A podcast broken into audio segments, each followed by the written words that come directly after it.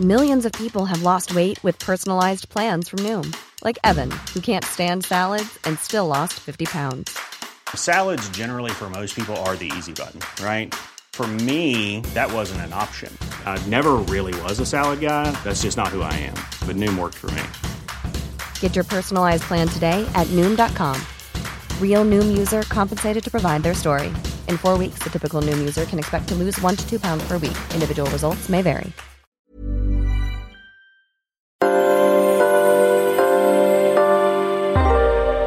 Du lyssnar på Markis IVF-berättelse. Den provrörsbefruktade vägen till graviditet. En specialserie i tre delar, från vass tunga. Om du inte har lyssnat på del 1 och del 2 så kan du göra det nu också. Det här är den sista delen. Gravid på nytt. Och på nytt.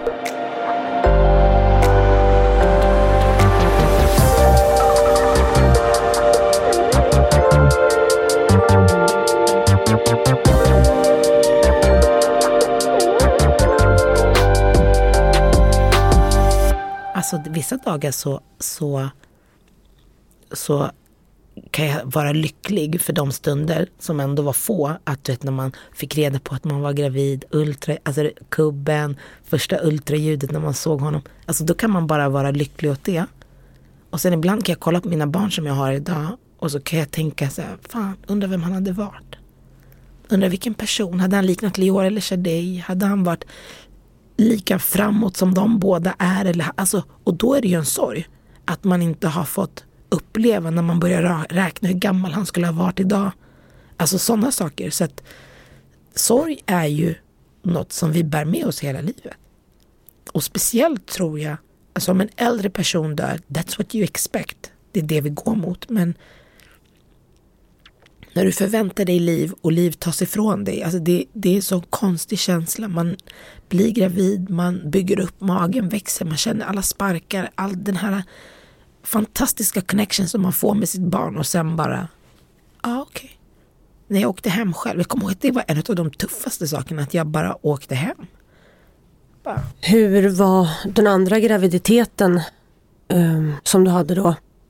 Med Leora? Mm. Jo men det var alltså, det jag lärde mig från Marvin och den graviditeten, det var ju att efter jag hade gjort IVF och det liksom plussade, då var jag hela tiden så här, gud är det sant, kan jag verkligen njuta nu, kan jag verkligen slappna av, kan jag verkligen, kan jag verkligen. Det var som att jag inte njöt av det. Och det jag lärde mig av det var så här, okej, okay, vi, vi måste bara njuta av livet hela tiden och vara i det positiva och det härliga.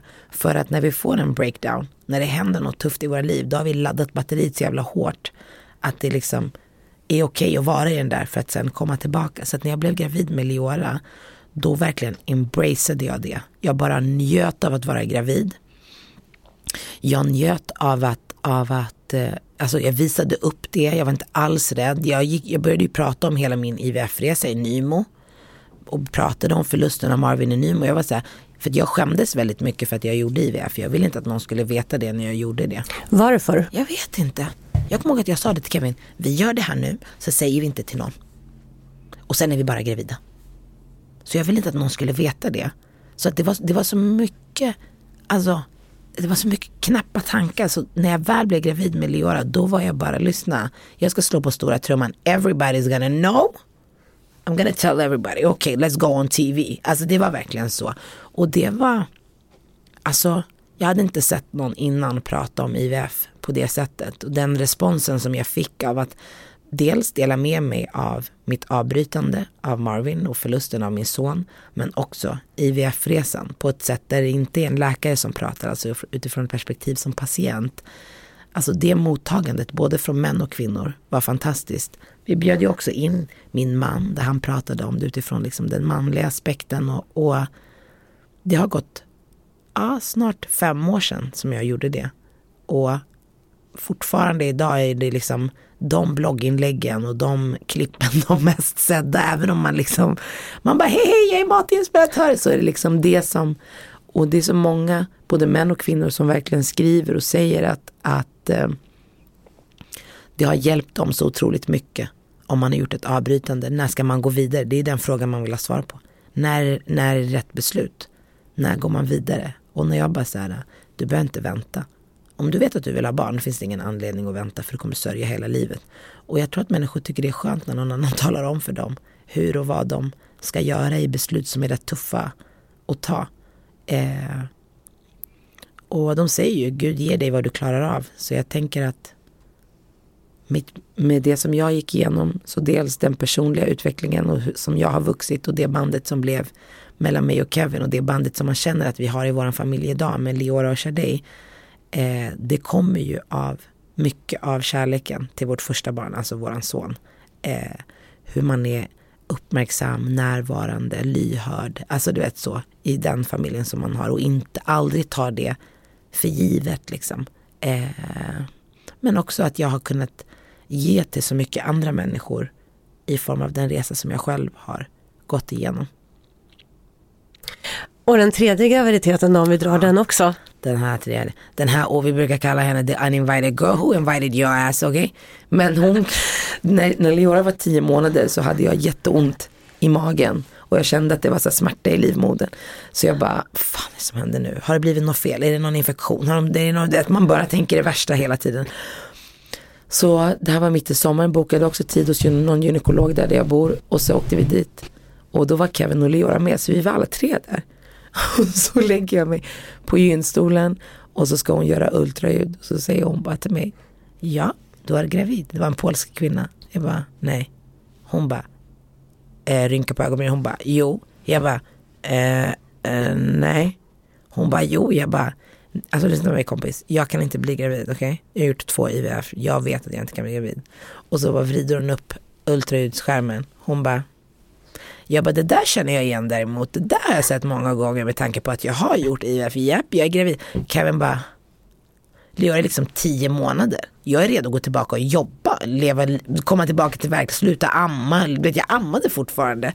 Så, men jag, alltså det var ju aldrig på tal om att göra att vi skulle ta bort det eller liksom så. Så det var bara, först var jag chock, jag tror jag var chock tre månader. Jag började söka jobb jag jobba marknadsföring. Jag tror jag sökte ett jobb på tre där jag kom till att vi var två kvar i beslutsprocessen. Sen jag bara, alltså nej men gå med den andra, jag är gravid, jag ska föda om fyra månader. Hon bara, va? Jag bara, ja. Hon bara, men, jag bara, ja jag ber verkligen om ursäkt. Jag ber verkligen om ursäkt. Men, men Shadej är ju, alltså det, till slut så fick jag ju både göra den här balla upplevelsen med IVF. Eh, jag hade fött Marvin som var betydligt mindre. Så när jag födde Leora, jag visste exakt vad jag skulle göra. Alltså jag kom in, när jag kom in var jag öppen med Leora sju typ.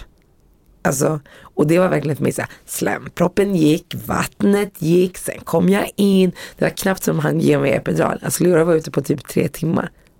Alltså Kevin bara, alltså det här besöket var kortare än alla besök ens på akuten. Skämtar du eller? Är det det här? Va? Jag har inte ens fått njuta, ta in någonting.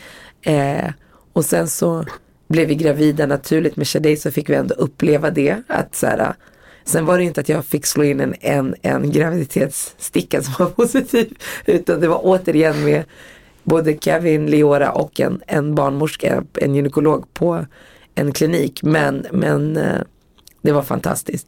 Alltså jag var så lycklig. Alltså när jag väl kom till månad fem då var jag bara, vi ska ha till barn. Och Shadej var ju också, då var man liksom, det fantastiska med Shadej, det var som att hon kom och verkligen lappade ihop de sista, alltså såren av någonting. Jag fick en graviditet där jag var rätt lugn, samlad. Med Leora så gick jag i terapi samtidigt. Men det fanns ju nojor. Jag försökte njuta, njuta. Men också acceptera att jag hade en rädsla. Men med Shadej var det bara, jag bara njöt hela. Jag lyssnade inte en enda gång på hjärtljudet. Det var någon gång som jag fick ett, de var fantastiska på min mödravårdscentral där de verkligen mötte mig i det. För jag var super ärlig med vad vi hade gått igenom, vad jag hade för rädslor. Så de var så här, den dagen du känner dig orolig, du behöver inte åka till akuten, du kan bara komma hit. Så när jag var nojig, då åkte jag ju bara dit och sen så gjorde de ett ultraljud som tog två minuter. Så kunde jag bara, everything is good. Och sen åkte jag hem. Eh, och förlossningen med Shadej var också helt, alltså då fick min mamma också vara med. Eh, jag ville ge det till henne i och med att hon hade haft den upplevelsen med Marvin. Men hon fick inte vara med när jag födde Leora. Jag vet att hon var skitarg för det. Men då kände jag okej, okay, nu ska jag få mitt andra barn. Eller mitt tredje barn. Så nu får hon liksom vara, vara med. Eh, för att hon inte ska behöva bära den upplevelsen som bara var med Marvin. Så att, Och Loreen sliceade in där i, kom in i, och du alltså där. Först ring, mitt, jag, verkarna går igång, jag märker att verkarna är tajta, det är mitt i natten, klockan är tre på natten nu. Och då hade, nu har vi ju Leora och mina föräldrar bor inte i Stockholm, de bor ju i Västerås. Så jag ringer först till min mamma och säger att nu är verkarna igång. Och min pappa svarar. Och så säger bara min mamma, vi kommer nu. Jag var okej, okay, de är vakna, jävla nattugglor. För det var man tacksam för. Och sen så var jag så okej okay, men om, om det kommer bli intensivare nu, för jag vet ju inte hur öppen jag är. För jag har insett att jag haft verkar sen kvällen, men trott att det är något, ja ah, men du vet. Så jag bara, vad ska vi göra med Leora? Vi väcker ju inte henne och tar med henne till BB liksom. Så jag eh, ringer till Loreen som bor typ tio minuter bort. Jag bara, kan du komma? Hon bara, men kan jag komma om två timmar? Jag bara, va? Nej, du måste komma nu. Hon bara, aha det är nu nu. Jag bara, eh, ja, jag har inte, Loreen, okej okay, jag kommer nu. Hon hade druckit vin så hon ville ta bilen istället för att ta taxi. Men så tog hon en taxi. Så när hon kommer, då, då har jag, kollar jag på något på tv och så står jag på golvet med händerna över vårt vardagsrumsbord och så andas jag, jag andas, jag andas genom verkarna. Hon bara, vet, hon är så här, hon, hon frågar alltid väldigt djupgående frågor. Hon kan fråga samma fråga på fem olika sätt, du vet. Ah, hur känns det? Är det liksom nu det kommer hända? Gör det ont? Och är lite liksom på pickalurren, du vet, det är bara, jag bara kollar på henne. Va? Hon bara, vadå, så kommer jag åka in nu och sen kommer barnet komma nu eller? Jag bara, ja men jag vet inte. Jag, det beror på hur öppen jag är men jag har, in, jag har tajta verkar jag behöver liksom åka in nu. Eh, och sen så typ ringer det på dörren och så kommer min mamma och pappa. Och min mamma, du vet, ah, Markis, okej okay, vi ska duscha dig. Jag duschar dig här, det är bra. Jag duschar dig. Så vi går in på toa, jag, mamma och Loreen och de duschar mig. Jättekonstigt. Sitt, sitt, du behöver inte stå, du har verkar, sitt, sitt. Jag bara, det här är inte sant. Det här är inte sant. Om någon såg mig ut, du vet, det här är som på film. Jag bara okej. Okay. Så hon duschar mig, ah shampoo. Vill du ha balsam? Jag bara, snälla mamma vi måste åka in. Ja, så kommer vi ut. Ja, hon torkar mig med handduk allting. Alltså man är liksom 34 år, vad händer? Så torkar mig med handduk allting och sen smörj, ah, jag ska smörja dig in med Kom jag ska göra på magen och äh, smörja in mig. Och Loreen bara, men mamma du vet att du ska vara hemma, det är jag som ska åka in. Min mamma bara, vrider upp huvudet. Lyssna på mig, du kan skaffa dina barn. När du har skaffat dem, du kan vara med dem på BB. Jag ska gå med henne. Eller hur Markis? Jag bara, ja, mamma ska gå. Hon bara, fy fan vad taskigt. Fan vad taskigt Markis. Jag bara, okej, okay, okej. Okay. Och så åker vi in. Och sen när det, ja men vi byter massa rum där och hit och dit och de kollar hur mycket öppen man är. Men när det är dags att börja krysta. Då säger barnmorskan till mig, ja men vi tänker att du ska föda på sidan. Jag bara okej. Okay. Och så går vi igenom liksom förlossningen, pratar. Och sen, så nu kommer det vara liksom dags att vi ska börja krysta Margit. Jag bara okej. Okay. Och då kommer in en barnmorska så här. Så hon typ ramlar in. Hon bara, Margit, Markis, eh, det är en eh, tjej här. Hon säger att hon är din syster. Och jag bara, okej, okay, men vem är Meliora? Det enda jag tänker, vem, om det är Loreen, vem är Meliora? Så var det min andra syrra. Jag bara, va? Fan har hon inte tid? Och hon är med en kille också. Han har långt hår. Jag bara, okej okay, det är Loreen. Så då går hon ut och så kommer Loreen in. Lyssna, hon har one piece vinrött läppstift. Everything is on point, makeup on point. Och bara tja Mackan! Jag bara, du vet man ligger i verka, jag bara hej hej. Och barnmorskorna bara, du vet, och de känner igen henne. Så de är bara, alla blir starstruck. Men ändå, liksom, vad är det som händer nu? Är det dags att börja krysta eller Mackan? Så går hon fram och pussar om mig och min mamma håller i mig så hårt. Vet du, hon är bara, lyssna, byt inte ut mig nu, förstår du? Och så snackar vi lite, det går rätt snabbt och till slut så, hon är så jävla grym det här barnet, hon som förlöste mig. Hon bara, har ni hälsat färdigt? Säger hon bara. Och Loreen bara, eh, ja. Hon bara, ja, då måste vi be dig lämna nu för vi ska föda barn nu. Hon bara, jag vill gärna vara här inne. Hon bara, vi är redan för många. Hon bara, okej okay, Mackan, jag väntar här utanför. Jag tar lunch här ute, jag väntar på dig. Jag bara, okej. Okay. Och sen så tog det 25 minuter, sen var jag ute.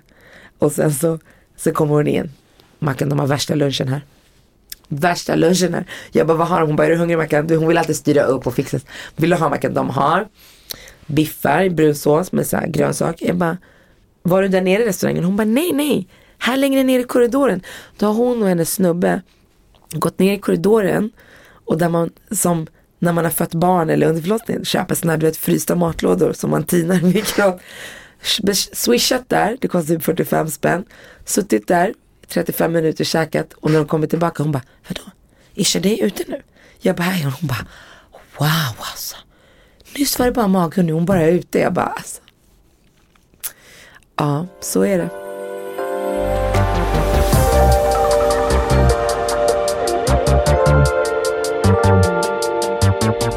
Vad vill du skicka ut för meddelande till alla som lyssnar på det här och kanske känner igen sig? Ja, alltså det är lite det som jag sa förut. Att så här, i, om man tittar liksom på IVF-resan. Att, att släppa kontrollen och åka med. Men att också våga chansa. Ja, för det är superläskigt att det kanske är sista vägen till biologiska barn. Man börjar tänka adoption, äggdonation, alltså massa saker. Men att bara vara här och nu. Eh, och sen acceptera sin resa, sin livsresa. Alltså, när jag förlorade Marvin så hade jag aldrig ens kunnat tro att jag skulle få uppleva det som jag upplever med mina två barn som jag har idag. Jag hade aldrig ens, jag kommer ihåg när jag var där, alltså, gud hur ska jag bli en människa efter det här? Men jag tror att det också handlar om att våga, våga fortsätta leva sitt liv och acceptera att inte, inte försöka sudda ut det som man går igenom. Oavsett, jag har vänner som har gjort IVF, alltså vi snackar sex år har de hållit på. Och sen blir de gravida till slut efter många om och men. Och sen så följer man dem på Instagram och så kommer ungjävel nummer två precis som Shadi gjorde och man bara vad fan var det som hände här? Då kommer man inte ens ihåg, jag minns inte, alltså när jag pratar med dig så går jag ju tillbaka och minns sprutor och sådär men jag minns inte tyngden av det känslomässigt just IVF-resan. Absolut min son, men det lättas också upp. Jag har fått så otroligt mycket efter honom och jag är så otroligt tacksam för det och att, att jag få vara glad och lycklig och jag tror att det är viktigt att vi människor, något som jag verkligen har landat i och något som jag verkligen vill, om det är något som jag vill ge med, som jag kommer på nu, det är så här. Att när vi är lyckliga, du vet någon gifter sig, blir tillsammans med någon eller skaffar barn. Då vill vi väldigt snabbt att man ska liksom gå ur den där bubblan av happiness, nyförälskelse eller du vet, lovey dovey, you just got married, eller den här babybubblan. Vi vill rätt snabbt lämna det lyckliga. Men, det, men sorg, det är okej. Okay. Det är jävlar, det är vi okej okay med. Det kan man vara i hur länge som helst. Jag känner tvärtom. Jag gråter, jag sörjer, jag väljer att acceptera och hitta ett sätt att acceptera. Okej, okay, this is beyond me. This happened to me. Alltså, det var en indisk läkare som jag träffade. Jag åkte på så här ayurveda retreat och han sa så till mig, jag grät. Jag bara, han bara, varför gråter du? Jag bara, jag har förlorat mitt barn och du vet. Han bara, but that was not your journey. Jag kommer ihåg, jag brann. Alltså min hjärna brann. Jag fick horn. Jag bara, vad fan snackar han om? Jag har fött barn, butar. Han bara, but that was not your journey. Jag bara, what do you mean? Han bara, the baby that you lost, he was not supposed to come to this life. But you are still healthy. Alltså han bara, du har din hälsa, du har ditt liv, you have everything. So the journey was not yours. You have your life. So you have to keep on living your life. The journey ended for him, not for you. Jag bara, ah, snacka. Gick upp till mitt rum, jag bara ringde min mamma, jag bara grät. Hur kan han säga så här till mig? Vad är det för jävla idiot? Och sen så bara insåg jag, absolut, mina, mina tårar är egoistiska. Jag ville ha barn. Jag ville ha Marvin. Och jag gråter för att jag inte fick Marvin. Så mina tårar handlar bara om mitt egna ego. Jag är ingen, han är i paradiset och chillen and killen. Alltså förstår du vad jag menar? Alltså, och jag kommer ihåg där och då, jag bara, okej. Okay, this was not my, so my journey is gonna continue. Så om jag då ska blocka mitt liv med att fastna i det negativa känns otacksamt mot att jag ändå får fortsätta mitt liv. Liksom. Ja, så att våga vara längre i lyckan och kortare i sorgen. För att sorgen kan du då sprida ut och dela på, rest, på hela livet. Liksom. Mm. Tack Marquis för att du delade med dig. Tack för att du ville lyssna.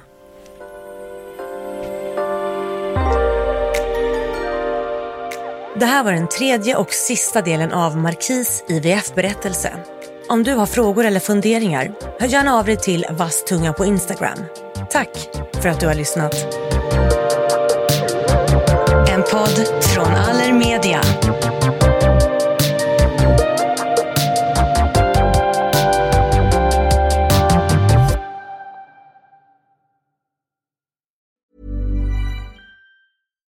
deserves the best, and there's no better place to shop for Mother's Day than Whole Foods Market. They're your destination for unbeatable savings, from premium gifts to show-stopping flowers and irresistible desserts. Start by saving 33% with Prime on all body care and candles. Then get a 15-stem bunch of tulips for just $9.99 each with Prime. Round out Mom's menu with festive rosé, irresistible berry chantilly cake, and more special treats. Come celebrate Mother's Day at Whole Foods Market. Hey, folks, I'm Mark Marin from the WTF Podcast, and this episode is brought to you by Kleenex Ultra Soft Tissues, your ally to help tackle your allergy symptoms this season. I love the change of seasons, but nobody loves pollen and all those other things floating in the air that make you sneeze during this nice weather. Kleenex Ultra Soft Tissues are hypoallergenic and allergist approved, so fight back against watery eyes and runny noses without worrying about irritating your skin. For this allergy season, grab Kleenex and face allergies head on.